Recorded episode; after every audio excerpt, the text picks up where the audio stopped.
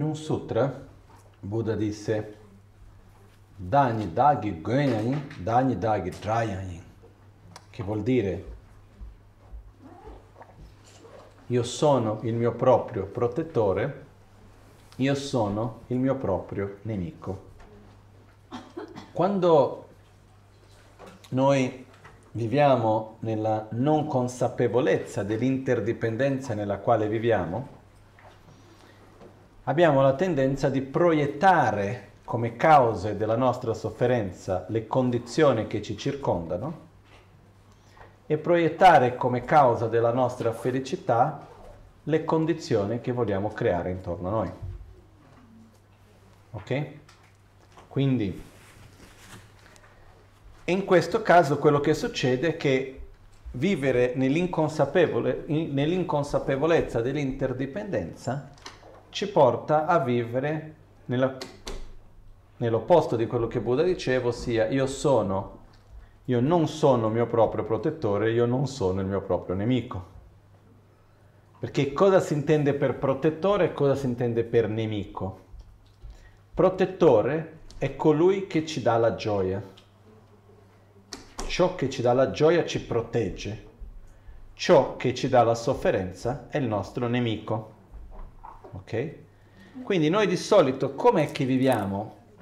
Nella consapevolezza che la nostra felicità o la nostra sofferenza dipende dall'interdipendenza che noi stessi andiamo a creare? O viviamo proiettando nel mondo fuori di noi la nostra felicità e la nostra sofferenza? Perché quello che accade è, io non sono consapevole dell'interdipendenza, ossia del fatto che io creo delle azioni, karma, che lasciano un'impronta, che io in futuro agisco ancora, faccio maturare quell'impronta e vivo il risultato. E nell'inconsapevolezza dell'interdipendenza che c'è fra cause, condizioni e risultato, e l'interdipendenza che c'è fra base di imputazione, ossia realtà esterna e imputazione del nome, ossia il valore attribuito da parte di noi in quanto osservatori, non essendo consapevole di questo e avendo comunque una enorme forza interna di voler essere felice e non voler soffrire, cerchiamo in tutti i modi possibili la propria felicità e di evitare la propria sofferenza. Perciò se io sento un bel suono e mi sento felice, io proietto che la causa della felicità si trova nel suono. Quindi io ho attaccamento verso il suono. Se sento un altro suono e soffro, io proietto che quel suono è la causa della mia sofferenza.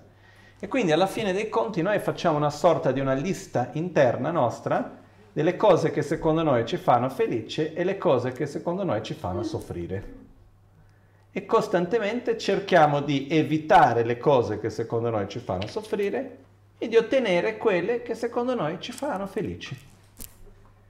No? Abbiamo una lista delle cose che secondo noi ci fanno soffrire? C'è. Così come c'è la lista di quello che secondo noi dovremmo avere per essere felici. Poi, vi è mai capitato di riuscire a ottenere la lista delle cose per essere felice e comunque non essere felice? Così come ci sono momenti nel quale abbiamo la situazione e la lista di ciò che secondo noi ci fanno soffrire e invece stiamo bene.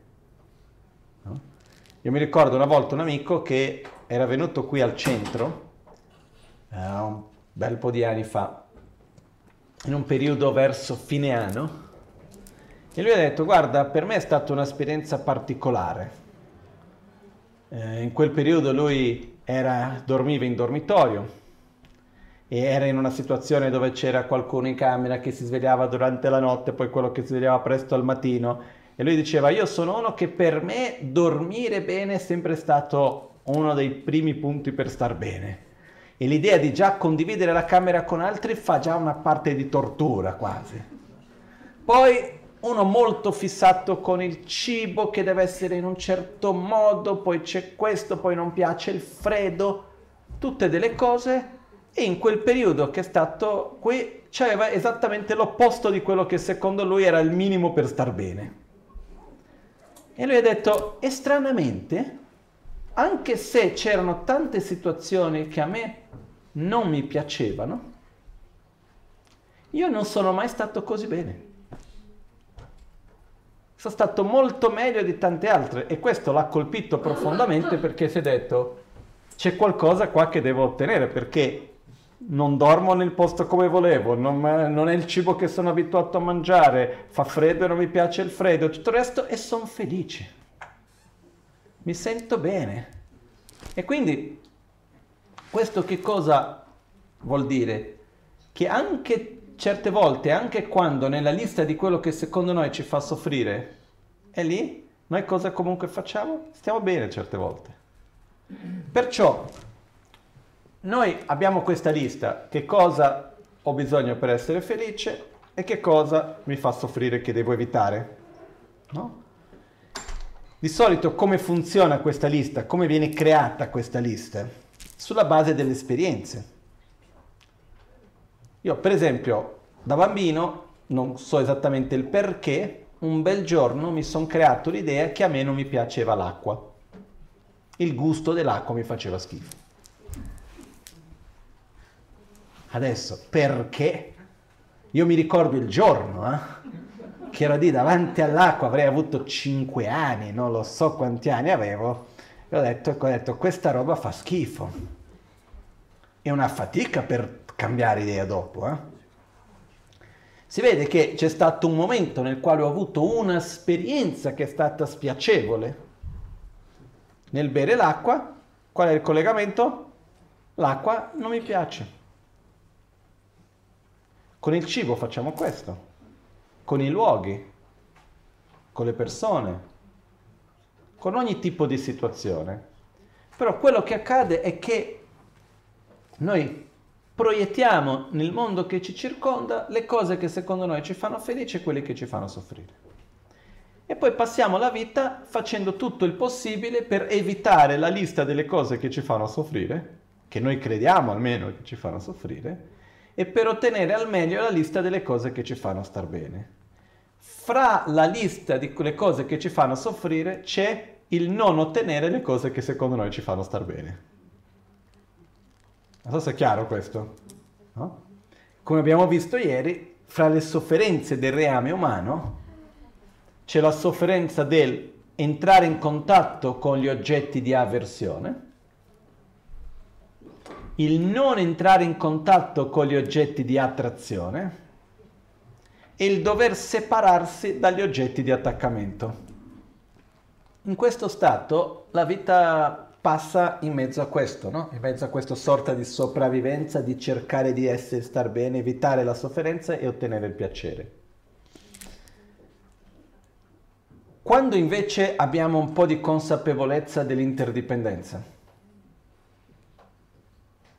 quello che vediamo è che io sono il mio proprio protettore perché quello che io vivo di piacevole non è il risultato dell'oggetto, ma è il risultato delle cause che io ho creato nel passato, del mio stato interiore quando ho vissuto quella situazione e della condizione fa, tramite la quale ho fatto maturare quelle cause del passato.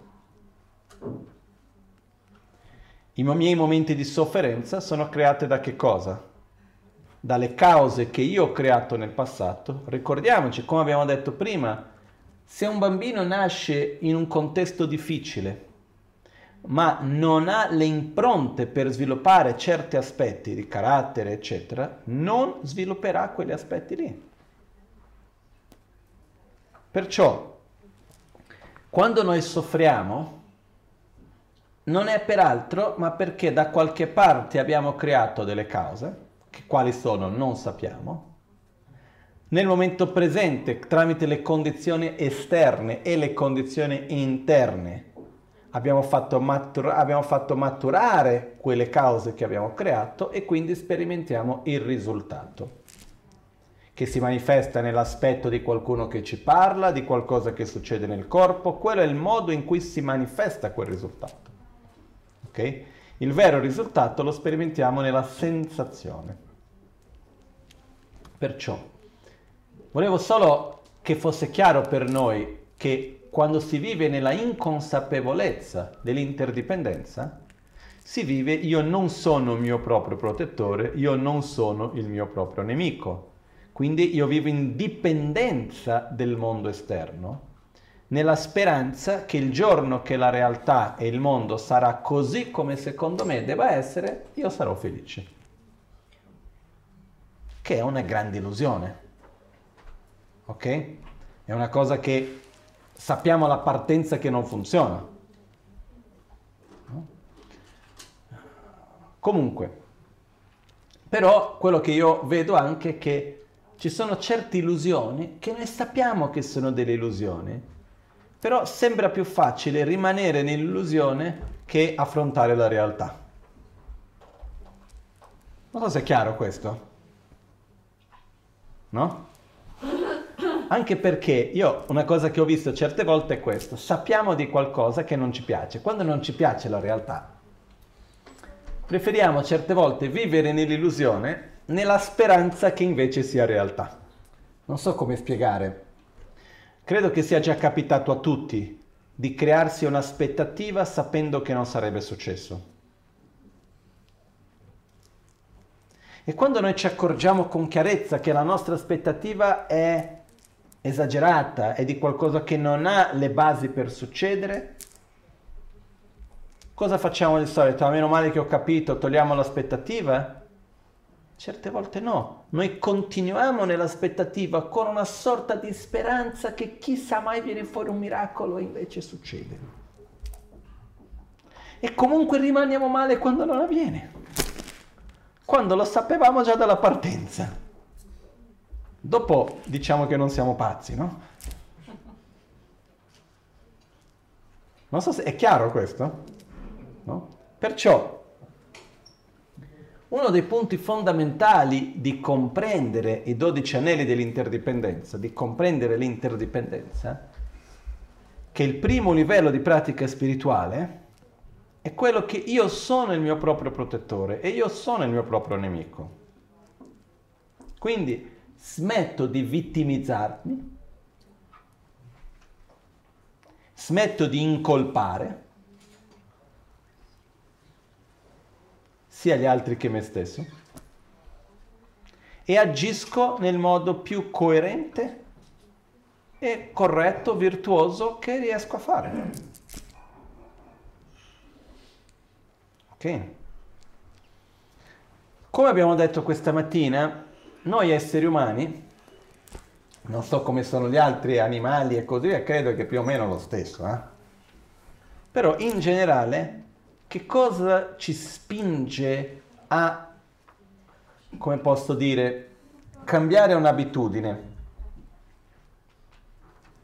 La semplice consapevolezza che quell'abitudine va male ci fa cambiare? Quando è che facciamo uno sforzo per cambiare veramente un'abitudine? Quando ci rendiamo conto che è troppo costosa quell'abitudine. Quando sbattiamo la faccia più volte quando quell'abitudine ormai ci porta fuori dalla nostra zona di conforto. A quel punto dobbiamo fare qualcosa. Certe volte però è troppo tardi. Faccio un esempio più superficiale, poi andiamo a prendere quello di cui voglio parlare effettivamente. Io mi relaziono con una persona e perché ho i miei problemi al lavoro, ho le mie aspettative non corrisposte, quel che sia, finisco che tratto quella persona che è più vicina a me con aggressività. Ok? Questo è un classico. Questo non vuol dire che io abbia odio verso quella persona, ma vuol dire che quando sono nel lavoro, quando sono in altri contesti, io comunque mantengo una certa faccia, mantengo una certa formalità, e poi quando sono con la persona con cui convivo, con cui sono più vicino, mi permetto di essere me stesso e butto addosso la mia frustrazione. Ok? Succede, no? Che cosa succede a questo punto? Diciamo che passa del tempo, io vado avanti a fare così e a un certo punto io mi accorgo che in realtà facendo così io più che altro sto distruggendo quello che per me c'è di più prezioso. C'è una persona vicino a me che mi vuole bene, una persona che è paziente con me e tutto il resto, però ogni volta che io gli butto addosso la mia frustrazione, in realtà gli faccio del male. E arriva un punto nel quale dice non posso più perché ho dei segni chiari della, da parte di quella persona che non regge più quel mio comportamento e quindi quando comincio a avere delle conseguenze, comincio a avere da parte di quella persona un allontanamento, comincio a vedere che la persona non regge più quel mio comportamento, eccetera, io non voglio perdere e quindi cosa faccio? Cambio comportamento. Però ormai è andata. Ormai il male è stato fatto, la ferita è stata fatta e anche se vado a fare una carezza fa male. Certe volte aspettare di uscire dalla zona di conforto per fare un cambiamento in un certo contesto è troppo tardi. Magari dopo in questo caso specifico dobbiamo aspettare tanto tempo finché l'altro guarisca da quello, no? E quindi è un po' come per dire, quando abbiamo un ciclo, adesso entrando nei 12 anelli, viviamo all'interno di un ciclo, quando io ho un comportamento che non sia virtuoso e io mi accorgo verso la fine di quel ciclo che no, quel comportamento non va bene, ormai certe volte aspettare che finisca il ciclo per cambiare comportamento è troppo tardi. Sperimentare il risultato per cambiare comportamento è troppo tardi. Aspettare il cancro al polmone per smettere di fumare è troppo tardi. Ok? Quindi, un po' come per dire aspettare che la macchina si schiantri per premere il freno è troppo tardi. Ok? Ho premuto il freno, sì. Peccato che è stato dopo lo schiantro, però l'ho fatto. Ormai non serve più. Ok? Perciò una delle cose molto importanti è avere la chiarezza interiore di osservare che certi tipi di azioni portano a certi tipi di risultati e riuscire a evitare quelle azioni prima di dover vivere quei risultati. È molto importante. Purtroppo molto spesso noi abbiamo una visione molto piccola dell'immediato. Un esempio per me chiarissimo di questo è il comportamento che la maggioranza di noi ha nel riguardo della propria salute, del proprio corpo. Quando noi sappiamo che un certo tipo di dieta o un certo tipo di comportamento ci fa male, quando è che veramente facciamo un cambiamento? Quando ormai abbiamo la diagnosi e la malattia si manifesta o quando sappiamo che quel comportamento ci fa male? Quando avviene purtroppo di solito? Quando abbiamo una diagnosi qualcosa. Ma sapevamo prima? Sì. Certe volte è troppo tardi. Faccio un esempio. Noi viviamo in un'epoca dove c'è un'epidemia. Mi dispiace se lo metto in questi termini, però per me è un dato di fatto. Esiste un'epidemia di cancro. Ditemi voi, c'è qualcuno qui che non conosce qualcuno che abbia o abbia avuto un tumore? Nessuno. Quando c'è qualcuno che poi sta male, muore, qual è la domanda che si fa? Di che cosa ha avuto il cancro? Quando andiamo a vedere le ricerche che vengono fatte da persone che studiano ser- seriamente questa malattia, qual è la causa principale del cancro? Lo stile di vita moderno. Ok? Do un esempio di una cosa che fa male, che è direttamente connessa con il cancro. La quantità di consumo di, consumo di zucchero raffinato bianco. No? Se, noi mettiamo, se noi andiamo a guardare i grafici, l'aumento di consumo di zucchero e l'aumento del cancro vanno di pari passo. E ci sono tutte le spiegazioni del fatto che il corpo non ha la capacità di metabolizzare tutto quel zucchero. Se immaginiamo che nei tempi d'oggi noi, una persona in media negli Stati Uniti, ma non credo che qua sia molto diverso, magari un pochettino meglio, ma non credo che sia così diverso, mangia all'anno qualcosa come, se mi ricordo bene, 87 kg di zucchero all'anno. Ok? È una quantità enorme. E ci sono altri studi che dicono che nei tempi d'oggi un bambino di 3 anni ha consumato nella sua vita più zuccheri di una persona di 90. Le informazioni ci sono per farci capire che questa è una cosa che ci fa male o no? E noi cosa facciamo? Aspettiamo da ammalarci per fare qualcosa. Scusate se sono così tragico, però è un fatto, no? Quindi che cosa succede su certe cose, ok, aspettiamo il risultato, poi lo affrontiamo. Però ci sono certe cose che diventa troppo costoso aspettare il risultato per poi dopo affrontarlo. Ci sono certi cicli che non possiamo permetterci, assolutamente. Quindi dobbiamo fare tutto il possibile per evitare che certi cicli possano maturarsi. È un po' lo stato della salute, dobbiamo evitare la malattia perché una volta che la malattia si manifesta dobbiamo affrontarla. In tutti i modi possibili. Ok?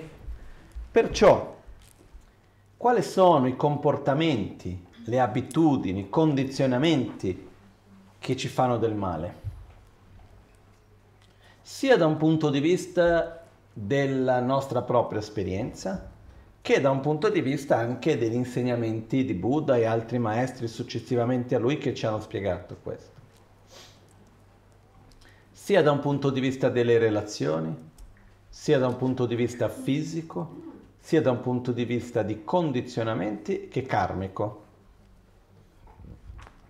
Attitudini di odio, di aggressività, di mancanza di rispetto, di aggressività verbale, aggressività fisica o mentale addirittura, ci fanno male. Quando una persona reagisce con odio, con rabbia, con aggressività, in realtà la persona che agisce con aggressività è quello che si fa più male di tutti. È chiaro che interagire con una persona che è aggressiva non ci fa bene però è la persona che è aggressiva che si fa più male di chiunque altro. Perciò una delle cose che è importante per noi è capire che non importa ciò che accada, nulla giustifica a me un'attitudine fisica, verbale o mentale aggressiva, basata nella rabbia, basata nell'odio, lascia, lasciarmi prendere dall'arroganza, lasciarmi prendere dall'avarizia piuttosto che dall'invidia o la gelosia. Noi abbiamo questi condizionamenti o no? Sì. Può capitare che sentiamo della gelosia? Sì. O dell'invidia? Piuttosto che della rabbia? O, o l'arroganza? Assolutamente sì. Però il primo livello su cui dobbiamo lavorare non è quello di bloccare questi condizionamenti, perché tanto non siamo capaci. Il primo livello è di non permettere a questi condizionamenti di manifestarsi verbalmente e fisicamente. Ricordarci che la rabbia, la gelosia, l'invidia, eccetera, sono delle abitudini dei condizionamenti e quando sorgono, così come vengono, li lasciamo sorgere e li lasciamo andare via. Perché se cerchiamo di bloccarli, gli diamo energia ed è peggio. Se li seguiamo, facciamo delle stupidate, peggio ancora. Andiamo a creare nuovi cicli negativi, andiamo a piantare nuovi semi che non ci fanno bene. Quindi noi dobbiamo accogliere noi stessi con amore e noi abbiamo dei condizionamenti che sono risultati di le, in tutte queste altre vite delle nostre azioni, delle nostre esperienze e tutto il resto, no? Perciò quello che succede che cos'è? Non dobbiamo, come si può dire, riprenderci perché io ho la, della rabbia o della gelosia o dell'invidia o dell'arroganza. Sì, ce l'ho. Perché? Perché sono ignorante, sì. E non c'è niente di male, nel senso che noi non dobbiamo incolparci e sentirci col senso di colpa perché abbiamo condizionamenti che fanno male a noi e agli altri. Quello che dobbiamo fare è accoglierci, dandoci la forza per non seguire questi condizionamenti e non rafforzarli. Una cosa molto importante da comprendere è che ogni volta che noi parliamo, ogni volta che noi andiamo ad agire fisicamente, noi non solo compiamo un'azione specifica, noi andiamo a rafforzare il condizionamento interiore tramite il quale abbiamo compiuto quell'azione. Vi faccio un esempio banale.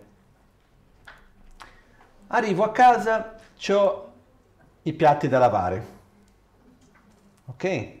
Ci sono i piatti da lavare e io dico, non ci voglio. Quindi qual è il sentimento che mi sorge? Pigrizia. Non ci voglio di lavare i piatti perché so pigro, domani li lavo. Punto, poi magari domani non li lavo, si accumulano, lo faccio il giorno dopo e vabbè, no? Quindi che cosa succede? Da un punto di vista tecnico, pratico, è così grave che non ho lavato i piatti, che vado ad accumulare chissà quale karma negativo? No. Però se io non lavo i piatti, se mi viene la pigrizia e io non lavo i piatti, con l'atto di non lavare i piatti, perché è un'azione, il non agire è un'azione, quale attitudine e condizionamento vado a rafforzare? La pigrizia. Se io invece voglio lavare i piatti perché voglio far vedere all'altro che io sono più bravo di lui, e io non lavo i piatti perché non voglio rafforzare quell'arroganza, è una cosa positiva.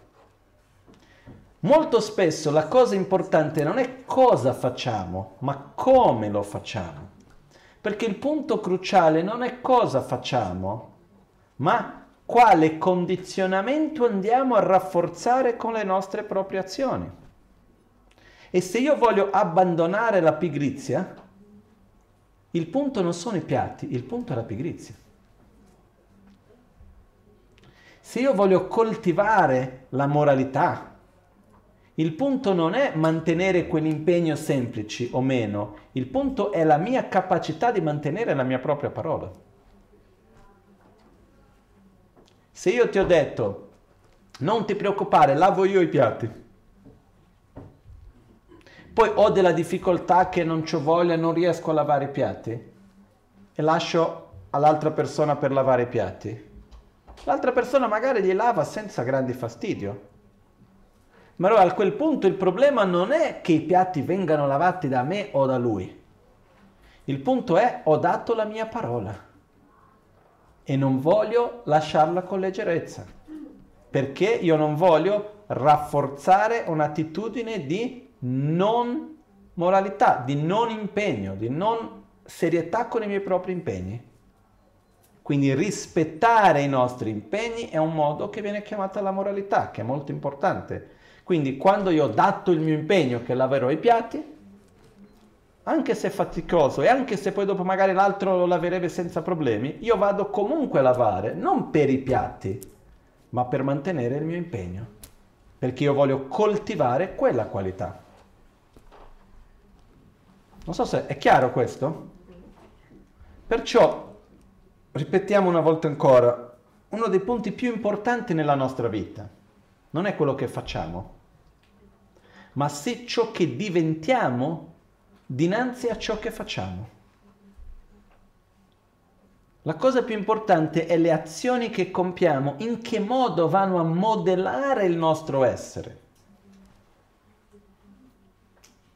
E ogni azione che compiamo va a rafforzare quell'intenzione, quell'emozione, quel condizionamento tramite il quale abbiamo compiuto quell'azione. Quando io con rabbia rispondo con aggressività a una persona, al di là del fatto che l'altra persona se la prendo meno, qual è il condizionamento che vado a rafforzare? La rabbia. Se io voglio rafforzare la rabbia, ben venga. Ok? Quindi, per me questo è uno dei punti più importanti.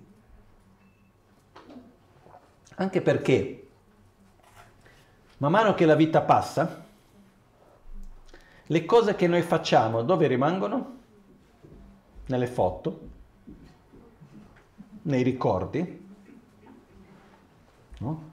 Per esempio, a me mi è già capitato di vedere delle persone che hanno fatto delle cose molto importanti dal punto di vista anche mondano, di hanno realizzato delle grandi cose, eccetera, eccetera. Poi a un certo punto, finché le altre persone in qualche modo dipendono da loro, le loro realizzazioni, c'è un certo tipo di riconoscimento e uno vive un po' da quello che ha fatto. Poi magari uno al lavoro a un certo punto succede che il lavoro va male e quindi non ha più quel potere di prima, succede che a un certo punto va in pensione e non ha più il potere che aveva prima, una cosa, un'altra, e cosa non rimane? Ah sì, un giorno hai fatto. Ma se io per fare quella cosa ho coltivato dentro di me il rancore, ho coltivato odio, ho coltivato mancanza di rispetto, ho coltivato indifferenza. Quando io ho finito quel lavoro, quelle cose rimangono come o no? Sì. A un certo punto il lavoro è finito, ma io rimango con quelle cose. Perciò, veramente, ripetiamo ancora, ciò che è più importante non è quello che facciamo, ma ciò che diventiamo dinanzi a quello che facciamo. Quindi quando stiamo davanti alle nostre scelte, non ci facciamo troppe storie su che cosa vado a fare, ma su come vado a fare e quali sono gli aspetti che vado a coltivare tramite quello che vado a fare. Come faccio a sapere che cosa vado a coltivare? Osservando quali sono le intenzioni, i condizionamenti che mi muovono a fare quell'azione. Ogni volta che io agisco, io vado a materializzare certi condizionamenti e vado a rafforzarli. Ok? Quindi questo è un punto su cui dobbiamo stare attenti. Voglio essere più generoso, devo materializzare la generosità. Voglio avere meno arroganza, devo agire meno con arroganza. Ogni volta che materializzo l'arroganza vado a rafforzare l'arroganza. Ogni volta che l'arroganza viene e io non la blocco e non la seguo e non materializzo l'arroganza, la indebolisco. Perché una delle tendenze che abbiamo è quella di cercare di bloccare certi condizionamenti. Però la mia esperienza personale è che non funziona. Quando cerchiamo di bloccare qualcosa, alla fine diamo più energia a quella cosa lì. E alla fine scivoliamo, cadiamo e non riusciamo a far molto. Invece, la migliore attitudine da tenere verso i nostri condizionamenti negativi è l'indifferenza. Sorge l'arroganza, sorge l'attaccamento, l'invidia, qualunque cosa sia essa, non lo blocchiamo e non lo seguiamo, è lì, lascialo lì. E la cosa ideale, il passo successivo, il primo passo, non reagire, riuscire a lasciarlo lì, perché così come sorge prima o poi svanisce. E quando sorge la rabbia, l'arroganza, l'invidia, qualunque sentimento, così come sorge, se noi non andiamo a reagire, non lo trasformiamo in azioni e parole, più prima che poi cosa succede? Finisce. Ok? Il passo successivo è quello invece di sorge quel sentimento, non lo blocchiamo, non lo seguiamo e direzioniamo la nostra energia verso un antidoto. Quindi sorge l'arroganza, non la seguo, blocco, non la seguo e direziono la mia energia a un'attitudine di umiltà. Questo è già un passo più difficile perché deve essere sincero. Però con questo modo io vado a non solo vado a indebolire quel condizionamento, ma vado a rafforzare un condizionamento opposto. Ok? Il pensiero, quello che accade è questo, due cose. Una è il seguente, più spazio diamo a un pensiero, più spazio quel pensiero prende. Ok? È un po' come se c'è qualcuno che ha tanta voglia di parlare più ascoltiamo quella persona, più la persona parla. Non è che c'è una cosa dopo mezz'ora poi smetti. Non è che man mano che ascoltiamo diminuisce quello che c'è da dire. Ok?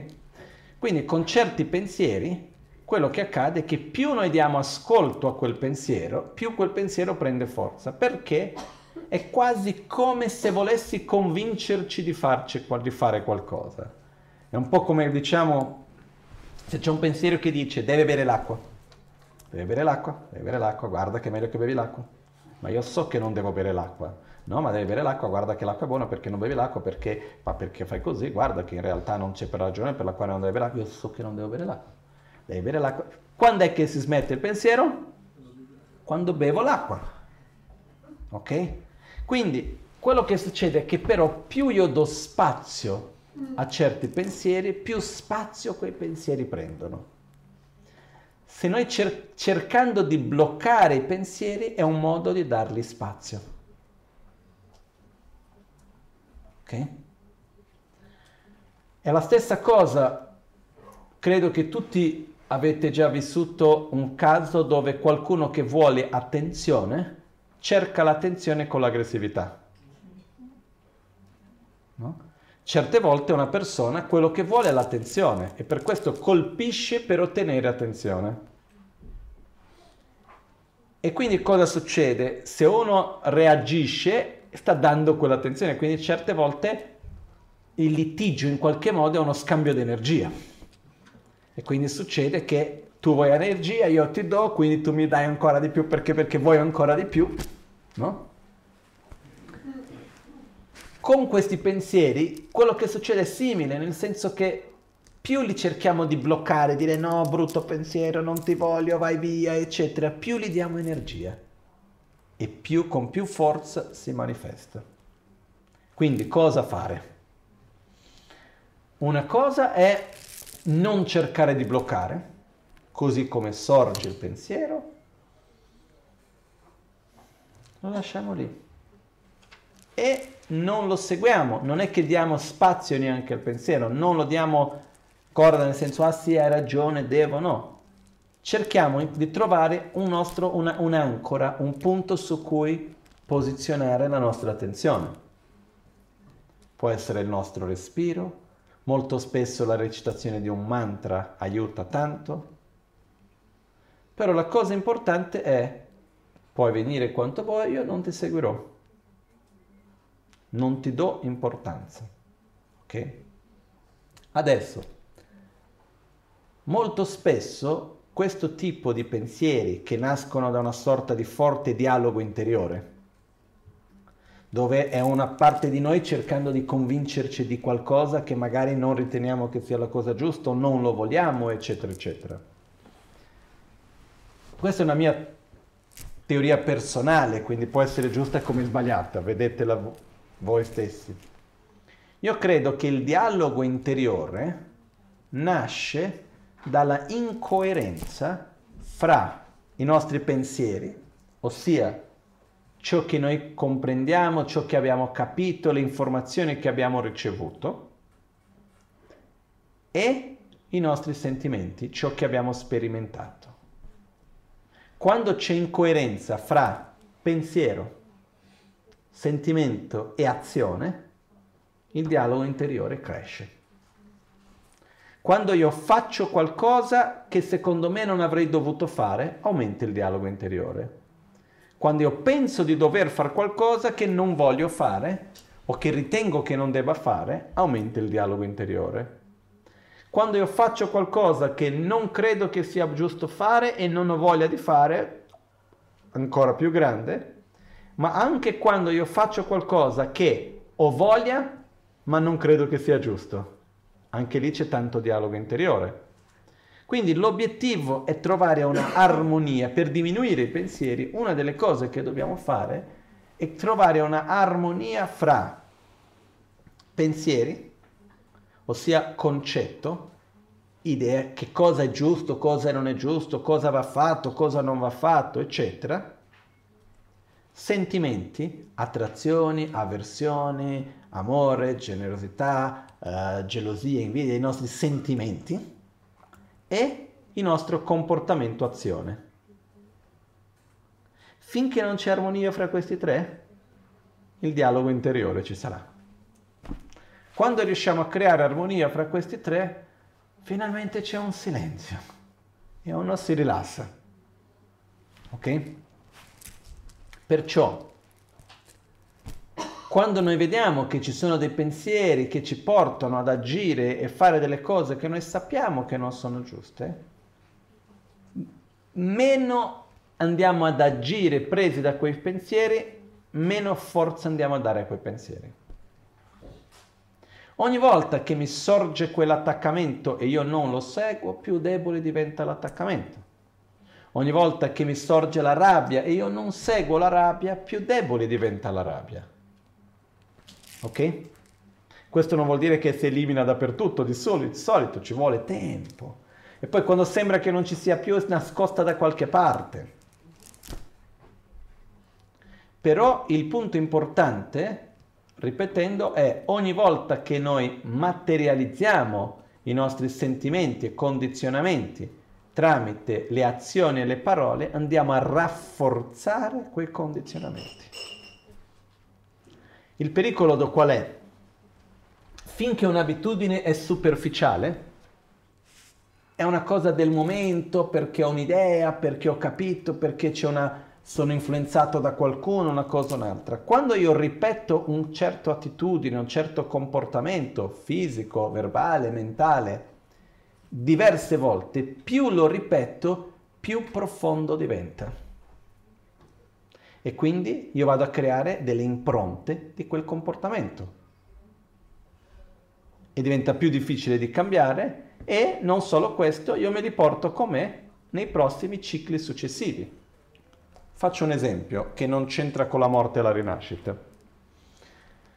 Nel lavoro ho creato una brutta abitudine nel lavoro. Diciamo che io non riesco a rispettare la gerarchia ok?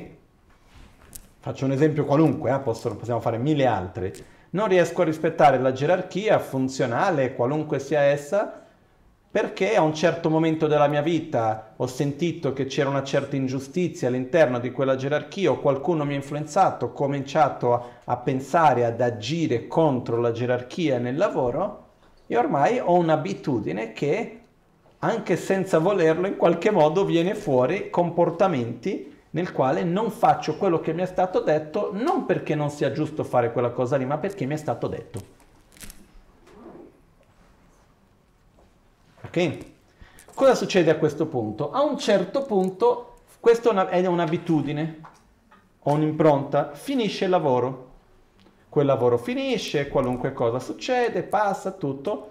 Passa un periodo nel quale mi sembra che quell'attitudine non ce l'ho più, semplicemente perché non sto lavorando.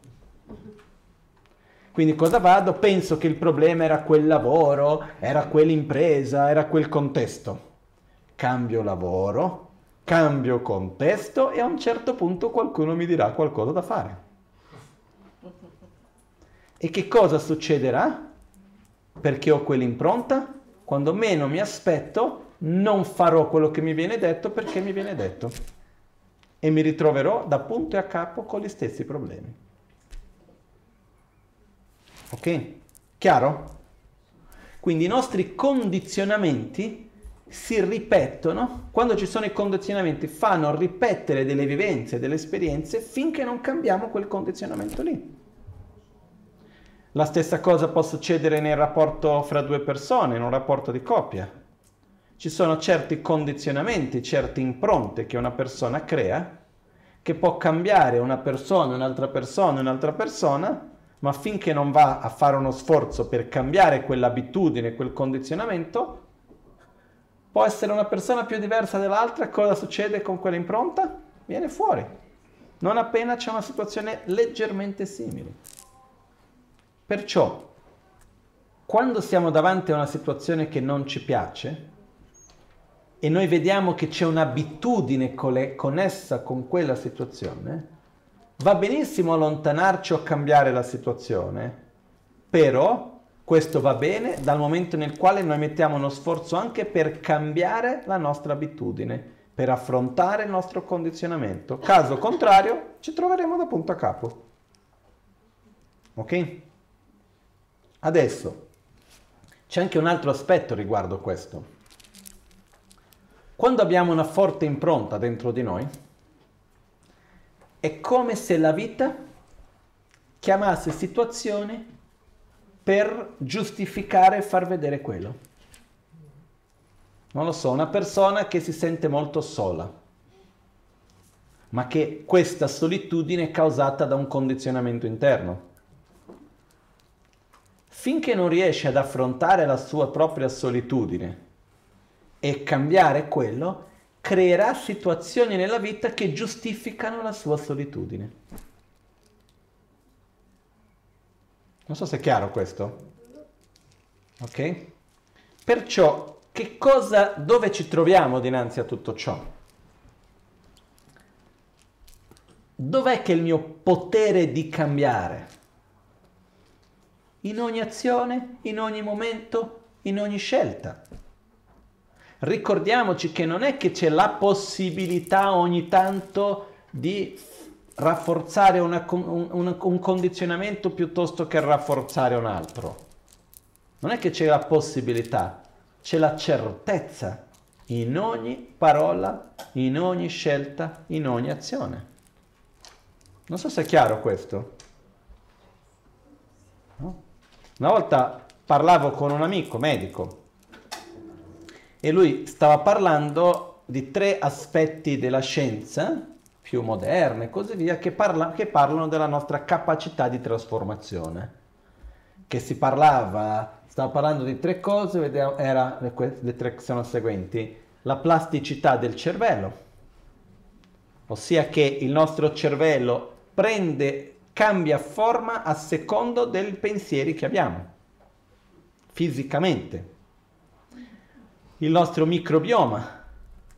Il, microbri- il microbioma sono tutti i microorganismi che vivono nel nostro corpo, che sono una quantità enorme, e il micro, microbioma cambia a secondo delle scelte che facciamo, i luoghi dove andiamo, le persone che incontriamo, quello che mangiamo, le emozioni che sentiamo, tutto questo influenza anche il microbioma. Il microbioma ha un'influenza su di noi pazzesca, molto più grande di quella che possiamo immaginare.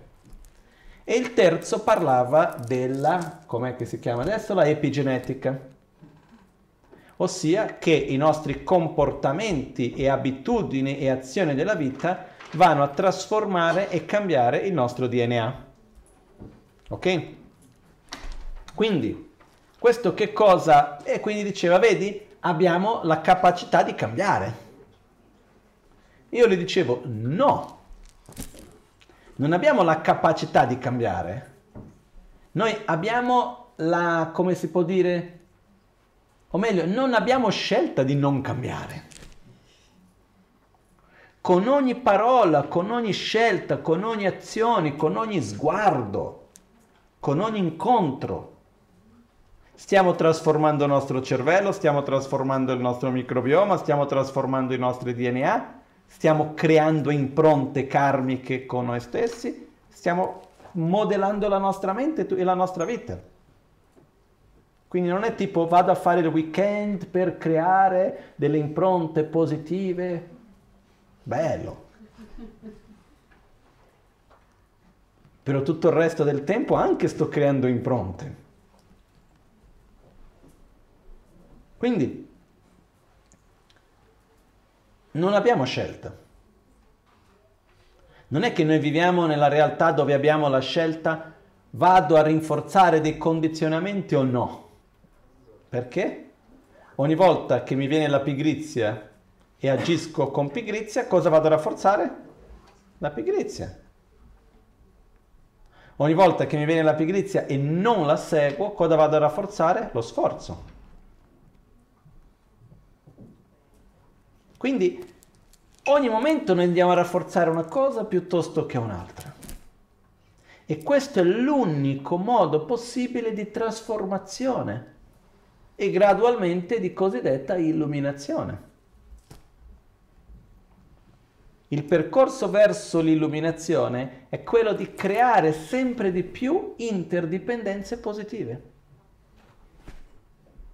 e rafforzare le nostre abitudini, i nostri condizionamenti positivi.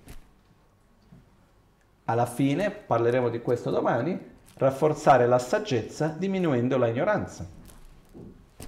Questo è il punto centrale. Perciò,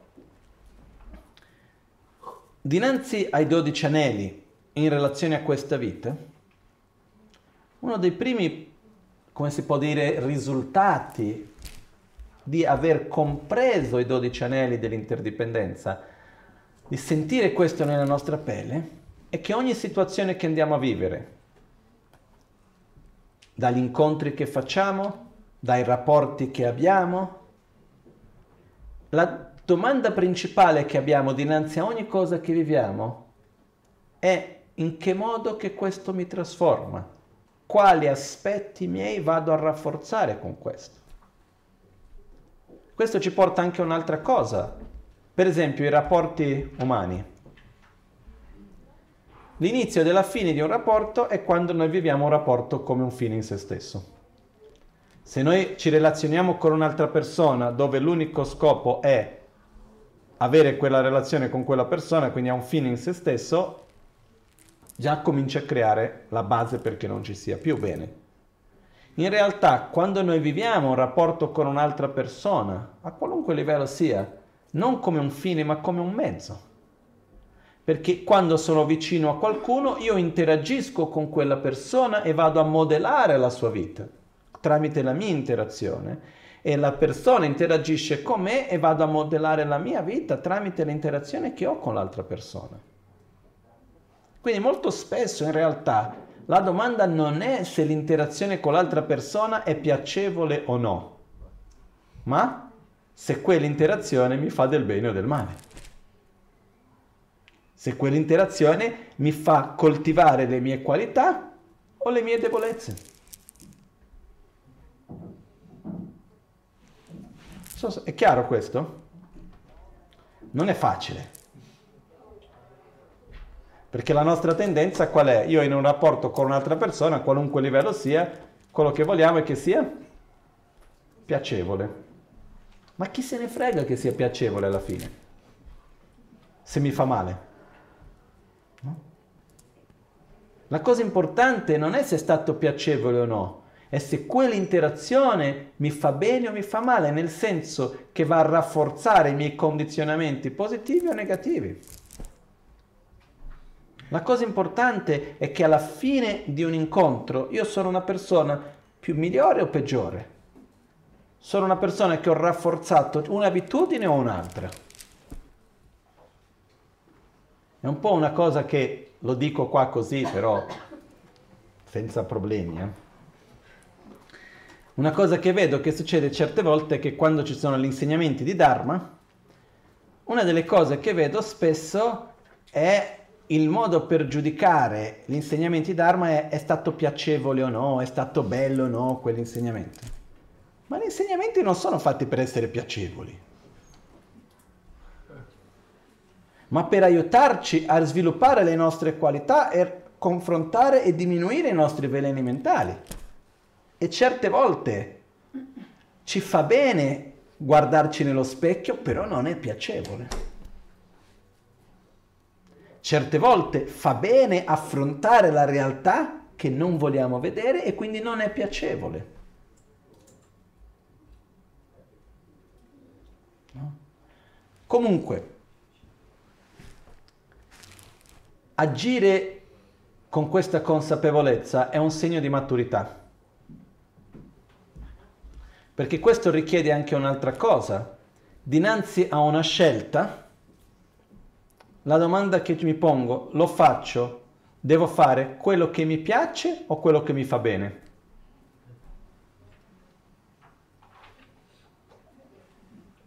Quello che mi fa bene. Lo so che in parte non siamo d'accordo, però se noi lasciamo qualche secondo in più per riflettere, Cosa in realtà dobbiamo fare con un po' di maturità? Quello che ci piace o quello che ci fa bene? Quello che ci fa bene. Cosa dobbiamo fare? Quello che è facile o quello che è giusto? Quello che è giusto. Quindi, perché dobbiamo fare quello che ci fa bene e non quello che ci piace?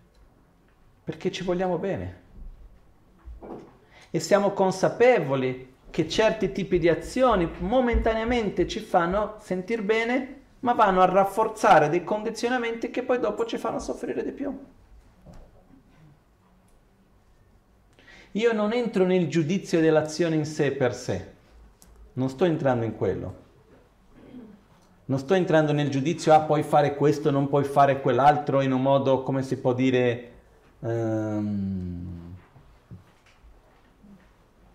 Per dire, non è che sto dicendo questo cibo va bene, quel cibo non va bene.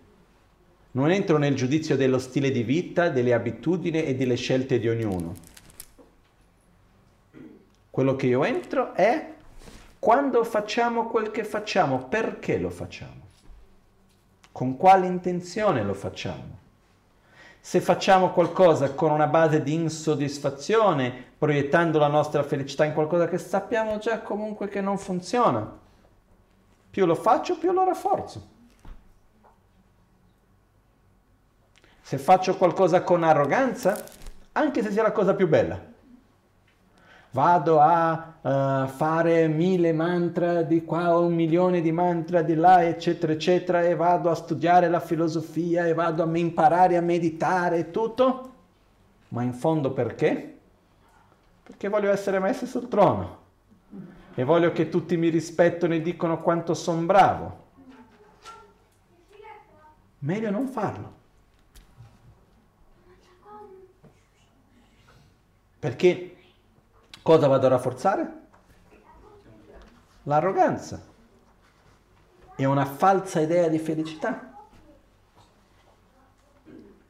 Quindi io invito ognuno con sincerità a guardare dentro di se stesso e dinanzi alle proprie scelte chiedersi con sincerità perché lo faccio.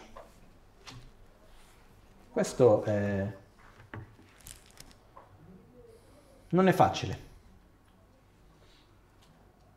E una cosa però, un piccolissimo consiglio, quando ci accorgiamo di qualcosina c'è da agire subito. Faccio un esempio. Io da ragazzino, come vi ho detto prima, ho sempre avuto questa cosa con la pigrizia, no? E quindi c'è stato un periodo abbastanza lungo nel quale stavo sempre abbastanza attento su questa cosa, no? Quindi, per esempio, facevo le mie preghiere di tutti i giorni, che facevo le varie.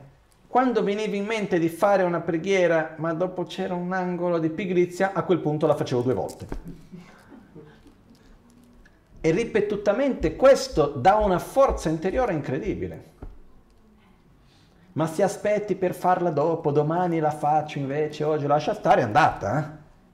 Ormai ho rafforzato quel condizionamento. Per esempio, per me, una delle cose che a me non mi è mai piaciuto è la dipendenza. Dipendenza di qualunque tipo di sostanza, dipendenza di, della televisione, dipendenza di qualunque cosa sia. Perché per me la dipendenza un, indebolisce il nostro carattere, indebolisce la nostra mente, indebolisce il nostro essere. Il problema non è il caffè, è il non riuscire a non berlo. No? Quindi io per esempio non ho mai bevuto caffè per quella ragione lì. Perché mi ricordo da bambino i miei genitori che si lamentavano che non riuscivano a smettere di bere il caffè. E io mi sono detto, e chi me lo fa fare a cominciare? No?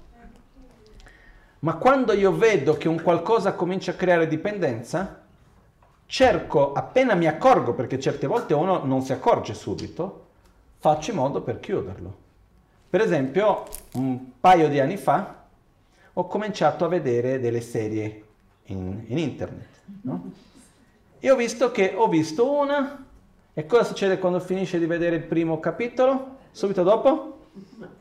Il prossimo anche perché sono fatti in un modo per creare quello, no? E noi, come le pecorine, andiamo. Quindi che cosa succede? Quando io mi sono... Cos'è che mi ha fatto smettere? Quando mi sono accorto che c'era una dipendenza. Quando, quando è che abbiamo una dipendenza? Quando viene l'impulso e senza ottenere quella cosa da qualche parte c'è una sofferenza. La dipendenza crea debolezza. Debolezza di scelta, debolezza che ci lascia essere più facilmente influenzabili e diverse altre cose. Quindi questo è una cosa per me molto personale. No? Quindi per esempio in questo caso il punto non è mangiare questa cosa o non mangiare quella cosa, è non coltivare la dipendenza. Ok? Perciò, una volta ancora, ognuno osservi se stesso e veda quali sono le abitudini, le attitudini, le impronte che vogliamo coltivare dentro di noi. La fede, il rispetto, la gratitudine, l'amore, la pazienza, la stabilità, la gioia, la soddisfazione, l'equilibrio. Però c'è anche l'insoddisfazione, la tristezza, la rabbia, l'invidia, il rancore, la paura, l'arroganza, l'egoismo, la ignoranza e così via. Se noi chiediamo così, quale dei due vogliamo, i primi o i secondi?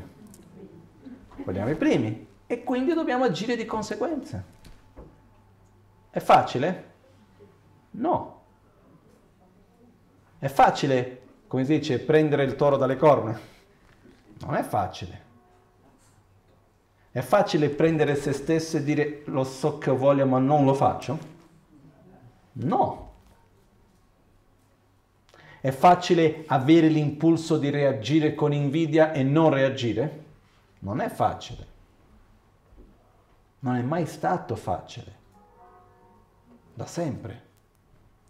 Però lasciare l'invidia e lasciare la rabbia e le nostre cattive abitudini sciolte è più facile nel senso che non richiede sforzo, ma come quanta energia che viene consumata da questo. Dove si consuma più energia? Lasciando liberi questi condizionamenti negativi o affrontandoli? Dove si consuma più energia? lasciarli liberi perché le conseguenze sono distruttive. Quindi non è che c'è una situazione nella quale dico ok, è difficile affrontare la mia insoddisfazione, sì. Però se io lascio la mia insoddisfazione libera e ogni volta la coltivo di più, è, è difficile come risultato? Molto difficile. Quindi come viene detto in tibetano, Ya Lang Godap Madena Kubdap. Se mi alzo, sbatto la testa, se mi abbasso, sbatto il sedere.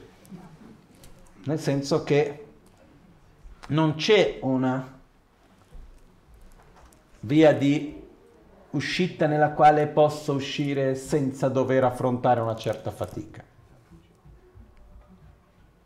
Ok? E qualcuno mi dice, ah, ma è difficile.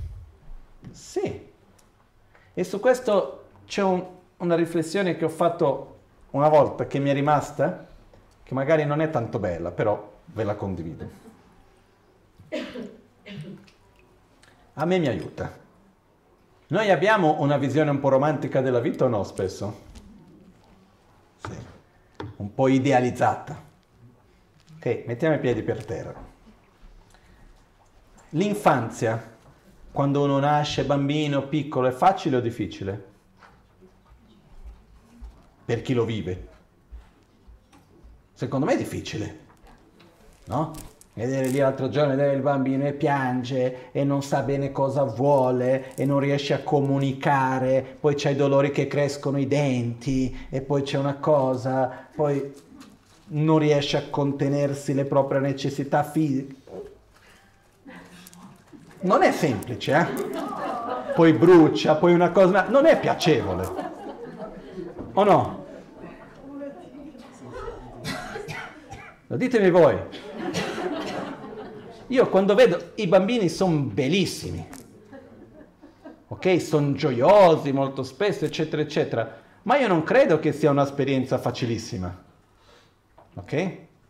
Poi l'infanzia dopo, quando uno comincia a imparare a parlare, eccetera, eccetera, dove uno deve imparare a conoscere se stesso, a svilupparsi un'identità, capire come relazionarsi con gli altri e tutto il resto, capire che perché deve fare tante cose che non capisce perché le deve fare, ma comunque le deve fare, accettare e capire perché gli adulti li trattano come se fossero stupidi. No? Per esempio, l'infanzia non è facile, o è facile? L'adolescenza facile o difficile? Difficile. La post-adolescenza? Quando uno non è più adolescente e a questo punto deve cominciare a entrare nel mondo del lavoro piuttosto che avere una propria identità più chiara e magari comincia il rapporto di, rapporto di coppie, cosa faccio la famiglia, non faccio la famiglia, come le aspettative che ho addosso a me, devo sopravvivere, pagare i miei propri conti, eccetera. Facile o difficile? Difficile. Portare avanti la vita adulta? Quindi mantenere i rapporti, l'aspettativa del rapporto perfetto che poi dopo si vede che non è proprio così e poi dopo ci sono le difficoltà, dei problemi, poi quel lavoro non mi piace più fare e poi c'è il problema economico e poi c'è un punto nel quale il corpo non comin- comincia a non rispondere più come prima e una cosa di qua e di là. Difficile. La vecchiaia? Difficile. La morte, non mi ricordo, ma credo che sia difficile, così come la nascita in se stessa non credo che sia piacevole per il bambino. Eh? Quindi, guardando con questa prospettiva, la vita è facile o è faticosa?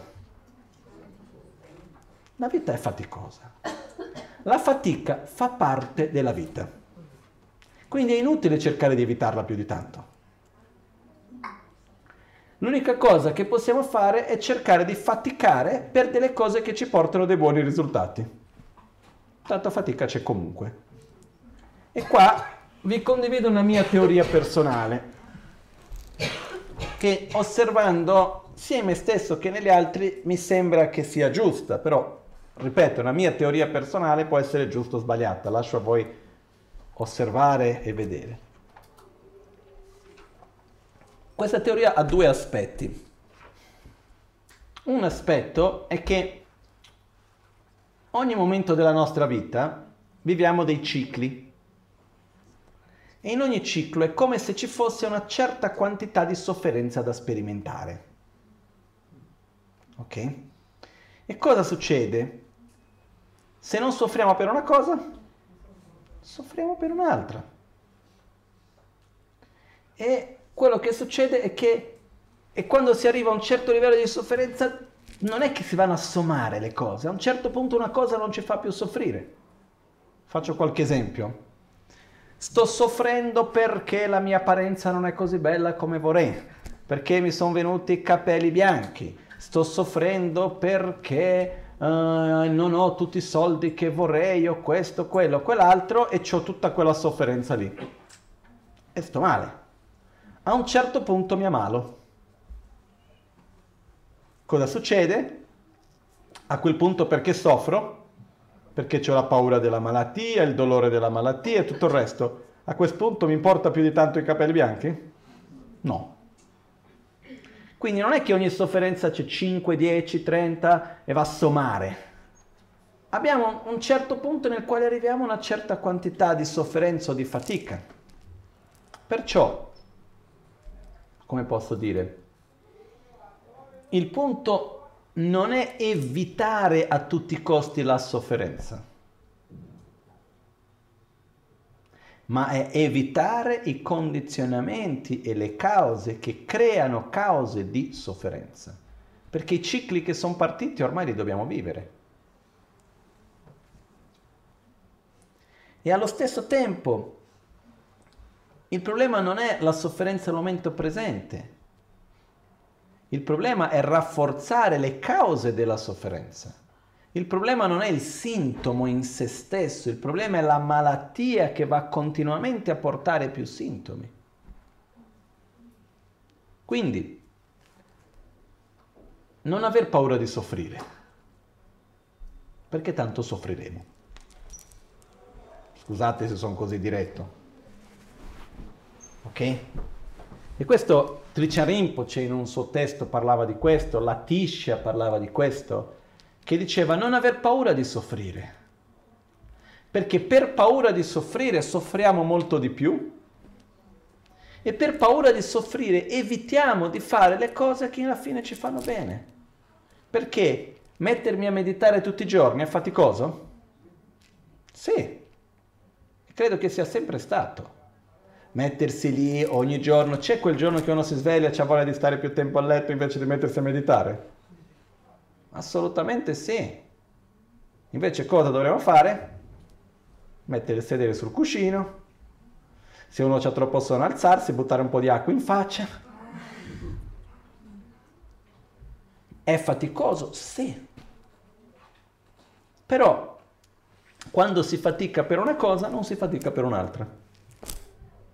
Ed è meglio faticare con le cose che portano dei buoni risultati che faticare con quelle che aumentano i condizionamenti negativi. Ok? Quindi per paura di soffrire si soffre di più.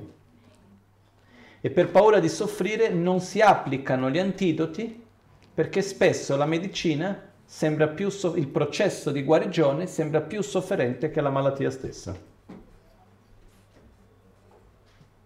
Perché se uno ha fatto un intervento al ginocchio deve andare dal fisioterapeuta, è difficile o no? Fa male. Quindi magari qualcuno dice no, preferisco rimanere con la gamba che non si piega. In realtà no. Però se abbiamo tanta paura del dolore, alla fine c'è il pericolo di non fare quello che in realtà ci fa bene. Perciò il punto importante che viene fuori qui è la nostra capacità di avere una visione a medio-lungo termine. Medio termine si intende dire avere una visione che va fino alla fine di questa vita, lungo termine per le prossime. Ok? Che cosa ci aiuta avere questa visione? Perché adesso siamo qui insieme, stiamo parlando di questo, io vi sto ripetendo le stesse cose da due giorni quindi, piano piano, uno, un processo interiore, uno può avere un po' di chiarezza. Però poi cosa succede? Torniamo a casa, ci riprendiamo con le nostre varie distrazioni, cose, una cosa, un'altra, e quando abbiamo visto i 12 anelli sono rimasti nel libretto. No? Perciò una delle cose importanti che io vi invito a fare è quella di ricordarsi una volta al giorno, possibilmente, della preziosità di questa vita. Ricordarsi della preziosità di questa opportunità che noi abbiamo, che come abbiamo detto prima è, pre- è preziosa perché abbiamo le condizioni che sono estremamente rare, difficili da ottenere che ci permettono di vivere questa vita con significato e di usare questa vita per assicurarci una continuità. positiva. E non è ovvio. Basta guardare intorno a noi. Quante sono le persone che noi conosciamo che secondo noi hanno questa consapevolezza e questa fortuna? E non sto parlando di un aspetto di religione o meno, eh? Di una religione o un'altra, non parlo di quello. Per esempio, una cosa che ho sempre pensato, se noi vediamo le preghiere, noi potessimo fare una sorta di un census di tutte le preghiere. Mettiamo lì tutte le preghiere che le persone fanno in tutte le religioni e anche degli atei. Quando dice no, che questo sia così, che quell'altro è così, voglio questo, voglio quell'altro. Mettiamo la preghiera sia che venga rivolta a un Dio o a qualunque cosa sia essa, sia una preghiera nel senso di un desiderio manifestato, no? Mettiamo insieme queste preghiere delle varie religioni, eccetera, e dividiamo per categorie. Preghiere per amore, ossia perché io voglio che l'altra persona mi voglia bene, che sia attratta da me, perché questo quell'altro. Preghiere per salute, preghiere per denaro, lavoro, preghiere per vincere alla lotteria, piuttosto che preghiere per uh, i figli che devono fare gli esami, piuttosto che eccetera. Mettiamo, queste sono le categorie principali alla fine. E poi dall'altra parte mettiamo le preghiere che sono per essere più paziente, sviluppare più consapevolezza, avere più amore, uh, non reagire con aggressività e rabbia, essere più saggi, meno egoisti, eccetera, eccetera preghiere dedicate a uno sviluppo interiore delle nostre qualità e del nostro essere. Se dovessimo vedere in percentuale, secondo voi come siamo messi? Qual è quello più forte? Malattie, denaro, potere, immagine, eh, piaceri, eccetera, eccetera. No? Quindi quanto spesso i mezzi spirituali vengono usati per ragioni mondane. Perché che cosa definisce se un'azione o una scelta è mondana o è spirituale? O trascende il mondano?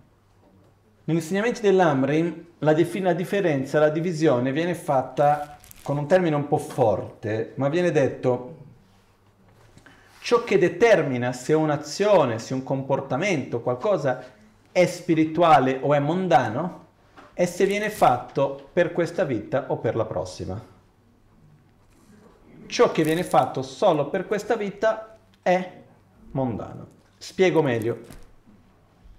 Qualunque cosa che venga fatta, che sia una pratica spirituale, che sia una preghiera, che sia qualunque cosa sia essa, che sia uno strumento spirituale o mondano, se viene fatto con lo scopo di ciò che è unicamente di questa vita, ossia del corpo, dei beni materiali, del potere, dell'immagine, del piacere, eccetera, è mondano.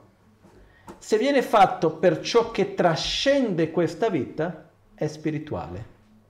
Quindi la divisione fra essere spirituale e mondano e con mondano non vuol dire necessariamente negativo, eh? Però ciò che discerne sia un'azione mondano-spirituale è se quell'azione viene fatta per qualcosa che è unicamente di questa vita o per qualcosa che è anche di questa vita ma trascende questa vita. Lo sviluppo dei nostri condizionamenti interiori trascendono questa vita. Lo sviluppo di amore, di saggezza, di equilibrio, di soddisfazione, azioni virtuose che io vado a creare, quindi sono delle impronte positive che vado a fare, trascendono questa vita. La conoscenza solo come conoscenza non trascende questa vita. Una posizione di potere non trascende questa vita, il denaro non trascende questa vita. C'è una preghiera che io faccio spesso, che dice Sem Chösudro, Chö Lam Tudro, Lam La Parche Miyomarsho. Possa la mente diventare il Dharma, possa il Dharma diventare il sentiero, possa il sentiero essere libero da interferenze. Possa la mente diventare il Dharma vuol dire possa la mente mondana diventare una mente spirituale. possa io dare priorità alla mia crescita spirituale che alla realizzazione di un mondo secondo le mie aspettative e i miei desideri in questa vita. Ok? Possa il Dharma diventare il sentiero, possa questo percorso spirituale essere direzionato verso l'illuminazione, che vedremo domani esattamente cosa vuol dire questo, e possa, quest- possa questo sentiero, questo percorso interiore di crescita essere libero da interferenze. Poi io aggiungo un'altra parte che dice e possano le interferenze essere trasformate nel sentiero. Perciò, come posso dire, nessuno vuole soffrire. O c'è qualcuno qua che vuole soffrire?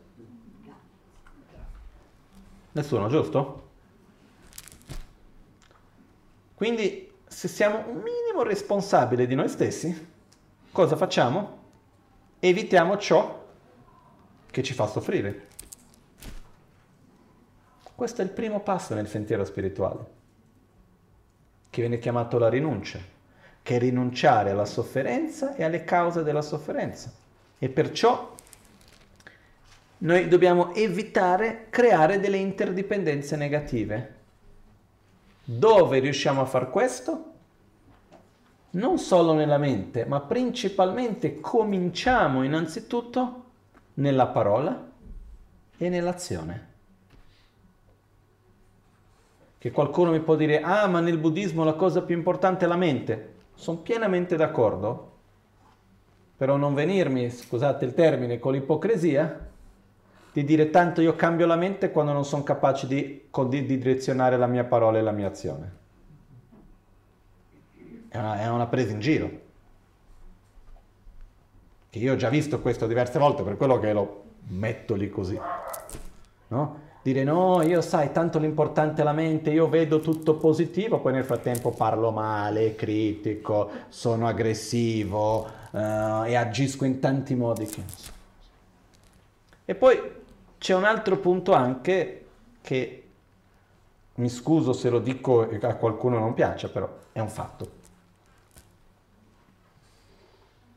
Mm, noi, come ha detto Buddha, noi siamo il nostro proprio protettore, siamo i nostri propri nemici.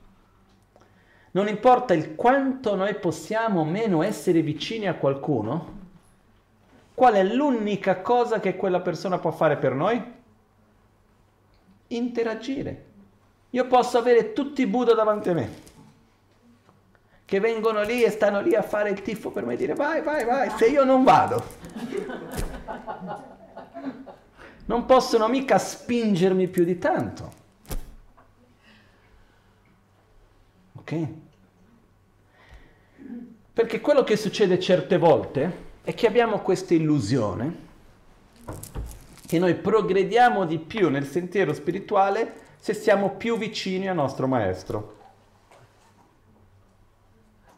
Non è, non è detto.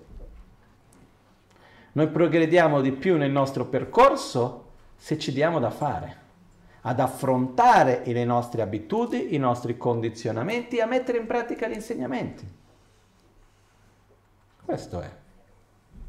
C'erano per esempio Kyabche Trishan Rinpoche, maestro di Lama Ganchen, c'era fra i suoi principali discepoli alcuni che li hanno visto poche volte nella sua vita, che passavano la vita meditando in caverna e che venivano giù ogni tanto per chiedere delle domande specifiche, richiedere delle benedizioni particolari e delle istruzioni e poi tornavano a meditare.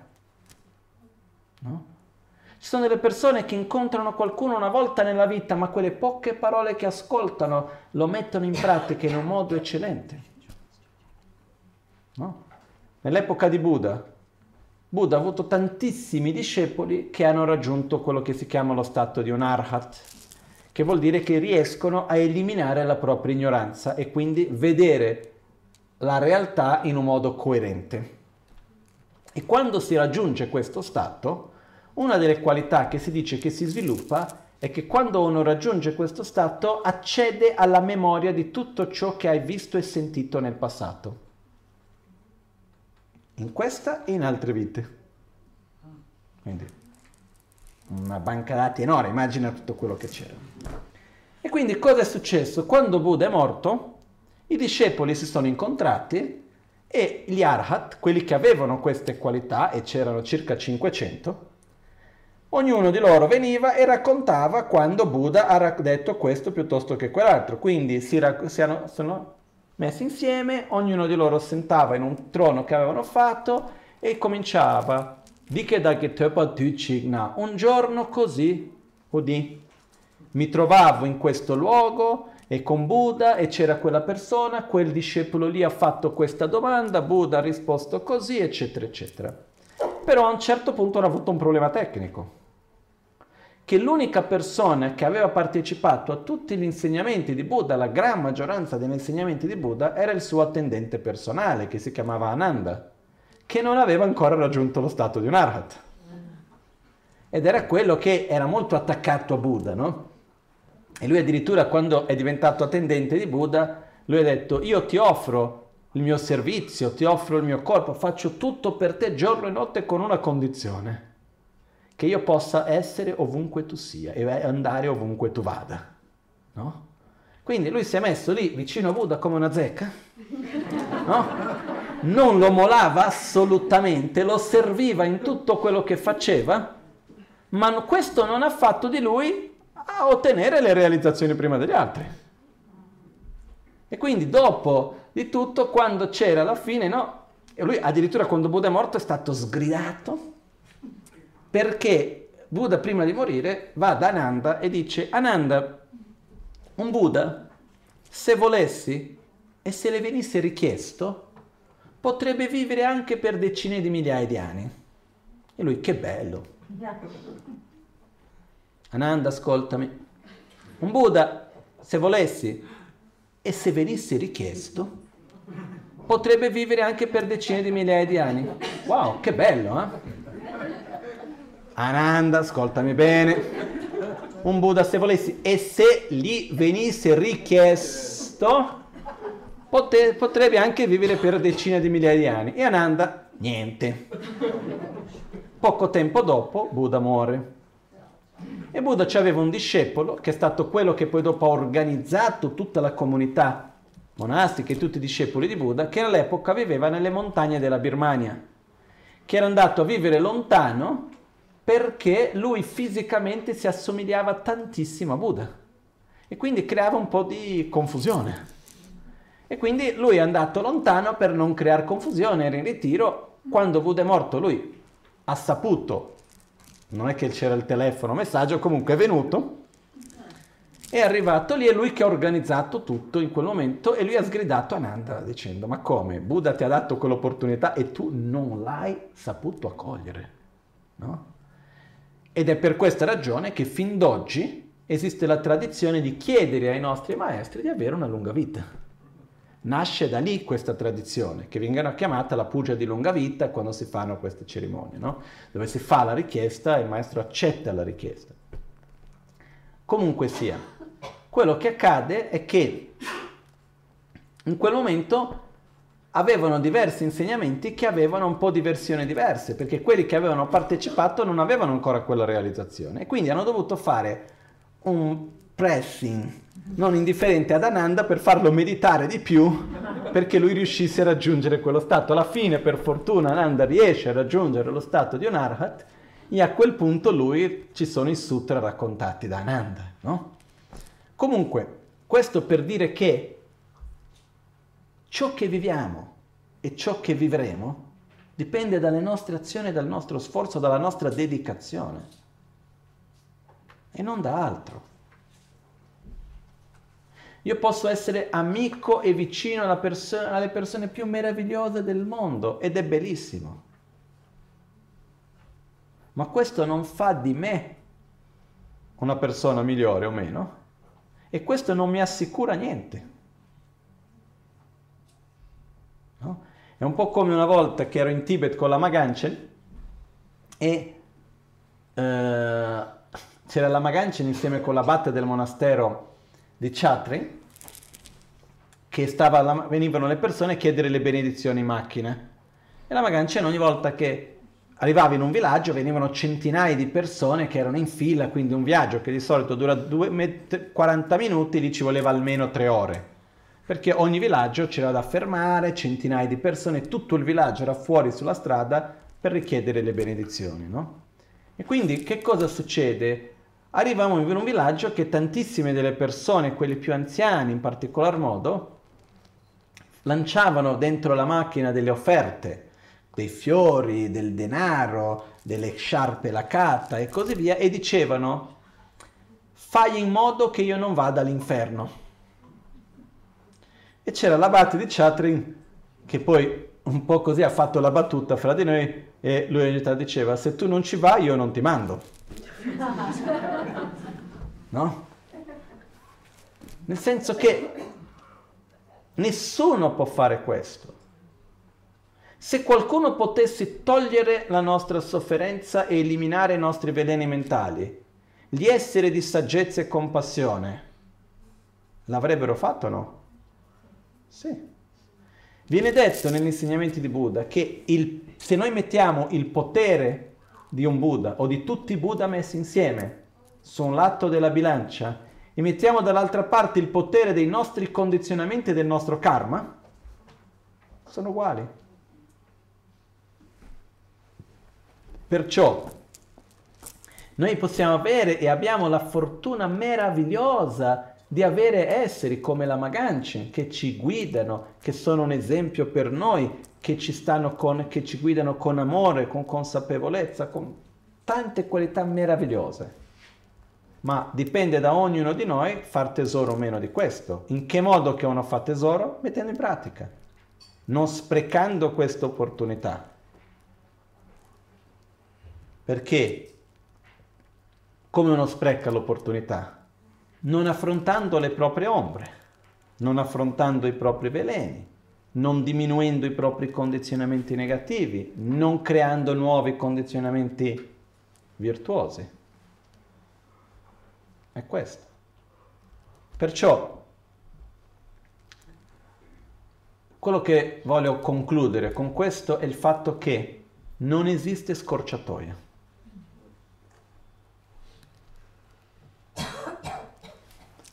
E qualcuno mi potrebbe chiedere, ah ma quando si parla dell'illuminazione in tre anni? È possibile? Sì. O in dodici anni? Sì. Però l'illuminazione in tre anni, in dodici anni, che cosa richiede? Richiede innanzitutto un periodo, se parliamo di tre anni, dove ci sia tutta la preparazione prima e un periodo di tre anni dove quello che la persona fa 24 su 24 ore è meditare sul sentiero. A quel punto è diverso. Io non so quanti di noi siamo pronti. No? Figuriamoci, dopo due giorni che siamo lì a fare quattro sessioni al giorno, uno già magari è un po' così che dove è Facebook? No? O a un certo punto si stanca, eccetera, perché richiede anche tanti meriti, richiede molta energia positiva accumulata per riuscire a fare certe cose. Quindi non è che non è possibile, però in generale è un percorso molto graduale per tutti e va bene che sia così. E questo a me mi dà speranza. Perché una volta viene una persona, una discepola qui dal Bagnano, parlando insieme con la Maganchen e le dice Rinpoche, però dimmi una cosa veramente, le chiede così molto direttamente, no? Una persona che conoscendo bene la Maganche, conoscendo bene me, va da Rinpoche e le dice Rinpoche, dimmi la verità, ma è veramente possibile cambiare o no? Perché te, tu sei così da, da sempre, tu sei così perché sei così, mica devi mettere sforzo. Lama per me è così perché è così, mica fa sforzo per essere così. Ma è possibile cambiare o no? E Rinpoche ha riso un po' e ha detto, è vero, io sono così, sono nato così. E parlando mi ha detto anche la voce, cos'è nato così? Però vi do la, io la risposta. È possibile o no cambiare? Ni. Nel senso che non è possibile cambiare a secondo delle nostre aspettative, nei tempi e nei modi in cui noi aspettiamo. Non esiste il miracolo immediato. Ci sono i momenti in cui riusciamo a sviluppare certe qualità, diminuire i nostri veleni, quando ci rilassiamo quella parte che era nascosta da qualche parte viene fuori, boom, colpisce. Ci vuole tempo. Quindi non è possibile da un punto di vista di da un giorno all'altro sviluppare grandi cose. Ma è possibile nelle piccole azioni quotidiane. E il nostro percorso di trasformazione interiore è un po' come scalare una montagna, o scalare delle montagne, una catena di montagne. Ha due aspetti che uno dei miei maestri, si chiamava Kyache Gele Rinpoche, ha usato come metafora perché lui ha avuto l'esperienza di dover scalare una catena di montagne venendo dal Tibet in India. E lui ha usato la seguente metafora dicendo, quando scali una montagna, prima di tutto tu non sai mai che sei arrivato in cima alla montagna finché non arrivi.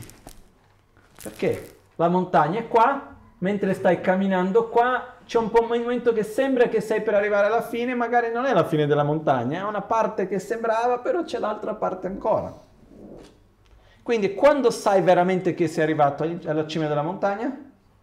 Quando ci sei arrivato. I nostri processi interiori di trasformazione molto spesso non sappiamo che arriviamo finché non arriviamo. Ok? E l'altra cosa che lui diceva, lui dice non sai mai se è l'ultima montagna perché quando finisce può esserci sempre un'altra. Non sai quando è l'ultima montagna, ce lì davanti, sembra che uno pensa che è l'ultima, poi quando finisce arrivi in alto, mentre sta scendendo vedi che c'è un'altra. No? Perciò quello che accade è che la cosa importante è camminare. La cosa importante è giorno dopo giorno non rafforzare i nostri condizionamenti che noi riteniamo negativi e rafforzare quelli positivi. E fare questo con gioia. Questo è importante. Perché un punto che affronteremo domani che è il grande scopo, che è il terzo punto. Però, se noi osserviamo il mondo in cui noi viviamo, ci sono tante cose che non ci piacciono? Ci sono, no? Ci sono tante cose che quando osserviamo ci fanno soffrire. C'è tanta violenza, c'è tanta sofferenza, c'è la fame, ci sono le guerre, de, ci, esiste della violenza nel mondo che su alcuni aspetti è una violenza consapevole e c'è, c'è tantissima violenza inconsapevole. Tantissima violenza che non viene, addirittura non viene neanche visto come violenza. No? Come quella degli animali di cui parlavamo prima, questa mattina. No? Faccio una parentesi veloce. Si sono accorti che i maiali, quando vanno, sono per essere uccisi, i maiali si accorgono che stanno per essere uccisi. E quindi cosa succede? Cominciano a gridare, cominciano a sbattersi su tutte le parti per cercare di scappare. E questo che cosa fa? Fa in modo che quando vengono uccisi sono pieni di ematomi, hanno tante cose, eccetera, eccetera. E questo stress li fa perdere circa un chilo. Quindi che cosa hanno trovato? Che costa meno, c'è più profitto, creare un modo che i maiali vengono uccisi senza sapere che stanno per essere uccisi. Quindi hanno fatto tutto un sistema di un percorso nel quale i maiali camminano senza sapere quello che sta per succedere. A un certo punto, boh, ma non perché uno pensi poveri maiali, perché alla fine la carne ci sono meno matoma, non perdono quel chilo lì, eccetera, eccetera, eccetera. Costa meno, si guadagna di più. Verso gli animali, cosa succede? Esist- gli animali vengono, viene supplita la loro necessità di mangiare, no? Viene dato da mangiare agli animali perché tanto dobbiamo mangiare la loro carne. Vengono protetti dalle malattie, vengono date le medicine, eccetera. Ma i bisogni psicologici degli animali esistono o no? Un cane ha dei bisogni psicologici? Un cane sente gioia quando vede qualcuno che gli vuole bene? Un cane può sentire la mancanza di qualcuno? Un cane soffre se viene allontanato dai suoi figli? Sì. Gli animali non è perché non parlano come noi che non hanno sentimenti, eh? E quindi i bisogni psicologici degli animali vengono trattati come se fossero qualcosa totalmente inesistente. Quindi cosa succede? Quanta violenza esiste nel mondo quando pensiamo che il 90% degli animali nel mondo sono per l'abbattimento? Quanta violenza c'è dietro questo?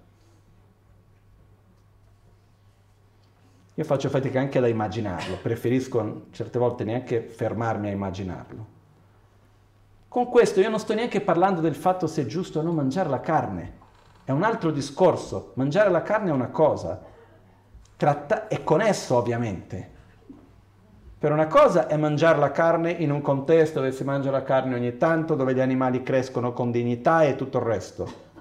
L'altra cosa è il contesto in cui siamo arrivati oggi. Eh.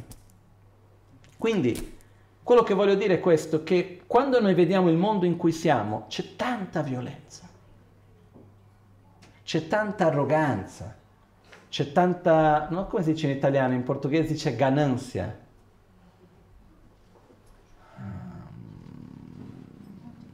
Greed. Avidità nel senso di voler sempre di più, sempre di più, sempre di più. No? Ma se noi vediamo tutti i conflitti e i problemi e la violenza che esiste nel pianeta contro gli esseri o contro la natura, che poi dopo ricade sugli esseri, sia contro gli esseri umani sia contro altre forme di vita, da dove nasce tutta questa violenza e qual è l'unica soluzione possibile? Da dove nasce? Dai condizionamenti negativi, dall'attaccamento, dall'arroganza, dall'egoismo dalla, come si dice in italiano, la grasping, la avidità. No? E qual è l'unica vera soluzione che si può essere? Un cambiamento di comportamento interno. Finché non si cambia la mente e, e, i condizionamenti interni, è inutile fare regole, leggi, aiutano un po', però alla fine uno si ritrova da punto a capo. Quindi l'unico modo è con consapevolezze, con cambio di attitudine interna, ma io non posso aiutare nessuno a cambiare un condizionamento interno se io stesso lo vivo nello st- stesso condizionamento. Come faccio io aiutare qualcuno a non, a non arrabbiarsi se io stesso mi arrabbio spesso? Come faccio io ad aiutare qualcuno ad essere rispettoso e amorevole verso gli altri se io stesso non lo sono? Non è possibile. Quindi anche quando noi guardiamo il mondo che ci circonda, il miglior investimento che possiamo fare per il mondo è il cambio dei nostri condizionamenti. Anche se uno pensa verso i propri figli, uno insegna molto di più ai propri figli con i propri attitudini e condizionamenti che con le parole e l'esempio fisico. Quindi cosa voglio trasmettere al mondo? Io trasmetto al mondo quel che sono. Quindi il fatto di cambiare quel che sono è un modo di offrire qualcosa di meglio al mondo. E questo è uno dei punti cruciali anche. Perciò, quando vediamo che non esiste nulla che venga dal nulla e nulla che finisca in nulla, che tutto interagisce e si relaziona fra di sé, fra di loro, fra ogni parte, che non esiste un pensiero che sia invano, non esiste una parola che finisca in se stessa, non esiste una scelta, un'azione che non porti delle conseguenze, dei risultati a breve, a medio e a lungo termine. questo ci porta a un senso profondo di responsabilità, però allo stesso tempo anche per me un senso profondo di speranza, di gioia. Perché non siamo vittima di nessuno e a noi abbiamo nelle nostre mani un mezzo reale per poter gradualmente migliorare quello che siamo e poter aiutare e offrire di meglio agli altri. Quindi è possibile cambiare? Sì, assolutamente sì. Io lo vedo in me stesso, io vedo in altre persone. Ci vuole sforzo? Tanto. Come facciamo per avere questi cambiamenti? con gli strumenti che abbiamo come le pratiche di meditazione, con il comportamento quotidiano, con gli impegni che noi prendiamo. La moralità intesa in quanto gli impegni. Perché esistono i voti? Perché io prendo un voto di non criticare gli altri? Perché so che mi piace criticare gli altri ed ha una sorta di godimento. Però io so il quanto mi fa male. E quindi io prendo l'impegno con me stesso, non criticherò gli altri. Perché serve l'impegno? Per contrapporre un'abitudine.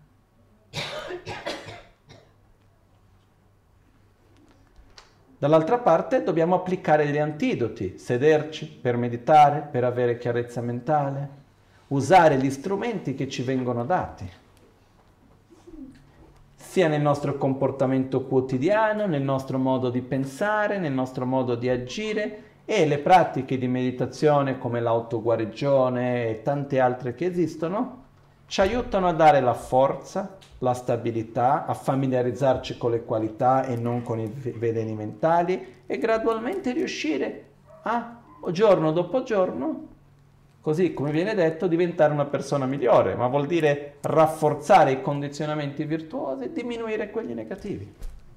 E la bellezza è che è possibile e basta farlo. Ok? Io metto un po' di enfasi sul fatto che non sia facilissimo, anche perché non è che sia così difficile neanche, però la realtà qual è? Più noi creiamo l'aspettativa è facile, più nella prima difficoltà molliamo. Se noi sappiamo già da subito, guarda, non è facile, ci saranno delle difficoltà, a quel punto riusciamo ad affrontare meglio, no? Ok? Qualcuno ogni tanto mi, pot- mi ha già detto e potrebbe dire, ma non è più facile se semplicemente mi dai delle regole ben precise e fai questo e non fai quell'altro? No. Non è per dire devi mangiare così, devi dire quello, fai così e ti andrà tutto bene. Perché no?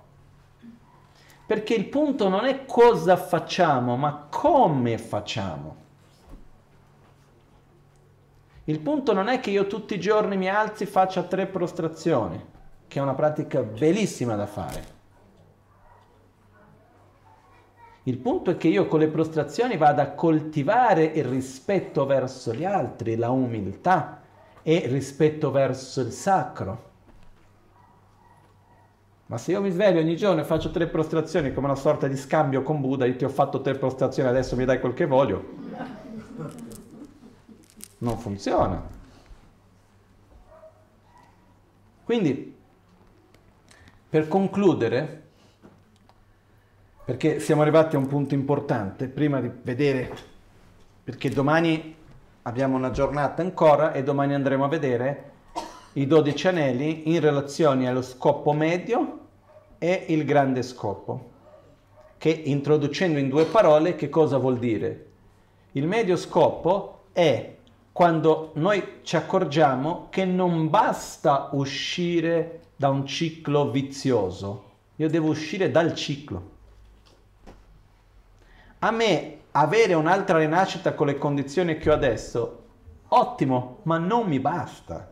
Io voglio totalmente uscire da questo ciclo cosiddetto samsara. E poi il passo successivo è vedere gli altri che si trovano nello stesso ciclo e dare priorità ad aiutare gli altri a uscire dal samsara e quindi io voglio sviluppare me stesso per aiutare gli altri. Questo è il percorso. Però noi non riusciremo mai a desiderare a qualcuno di uscire dal samsara se noi prima non lo desideriamo noi stessi. Perciò io invito tutti a riguardare ancora i dodici anelli, a rileggere, a osservare finché questa interdipendenza nella quale viviamo sia sempre più chiara. Ricordiamoci che si sovrappongono, quindi c'è ignoranza, brama e aggrapparsi attaccamento, che vengono insieme, da una parte creano un seme per il futuro con la formazione karmica, da un'altra parte facciamo maturare qualcosa che abbiamo creato nel passato, quindi sono già due cicli.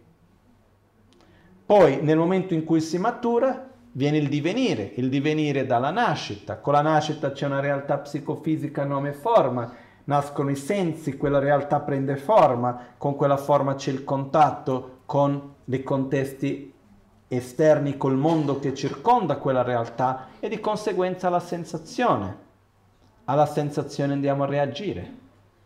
Quindi creare nuove cause e nuove condizioni e quella realtà rimane finché non c'è l'invecchiamento e la morte. Perciò costantemente stiamo a creare dei cerchi. Poi abbiamo la scelta di smettere l'interdipendenza? No, però abbiamo la scelta di creare sempre di più dei rapporti interdipendenzi virtuosi. Abbiamo la scelta di mettere energia in un'interdipendenza virtuosa, positiva, e di togliere l'energia da interdipendenze negative. Faccio una metafora, ma poi anche un esempio, un, un esempio che serve un po' da consiglio pratico a livello mondano. un rapporto fra due persone, che sia padre, figlio, madre, figlio, coppia, qualunque rapporto sia esse, è impermanente quindi è costantemente in trasformazione. È impossibile tenere un certo tipo di rapporto con una persona che rimanga sempre uguale. Quello che è possibile è creare costantemente un'interdipendenza positiva con l'altra persona, in modo che il rapporto si trasforma però in un ciclo virtuoso. Non sarà uguale, però sarà sempre virtuoso. Ok? Quindi non possiamo fermare l'interdipendenza, ma possiamo direzionare l'interdipendenza fra, tramite le nostre piccole scelte quotidiane.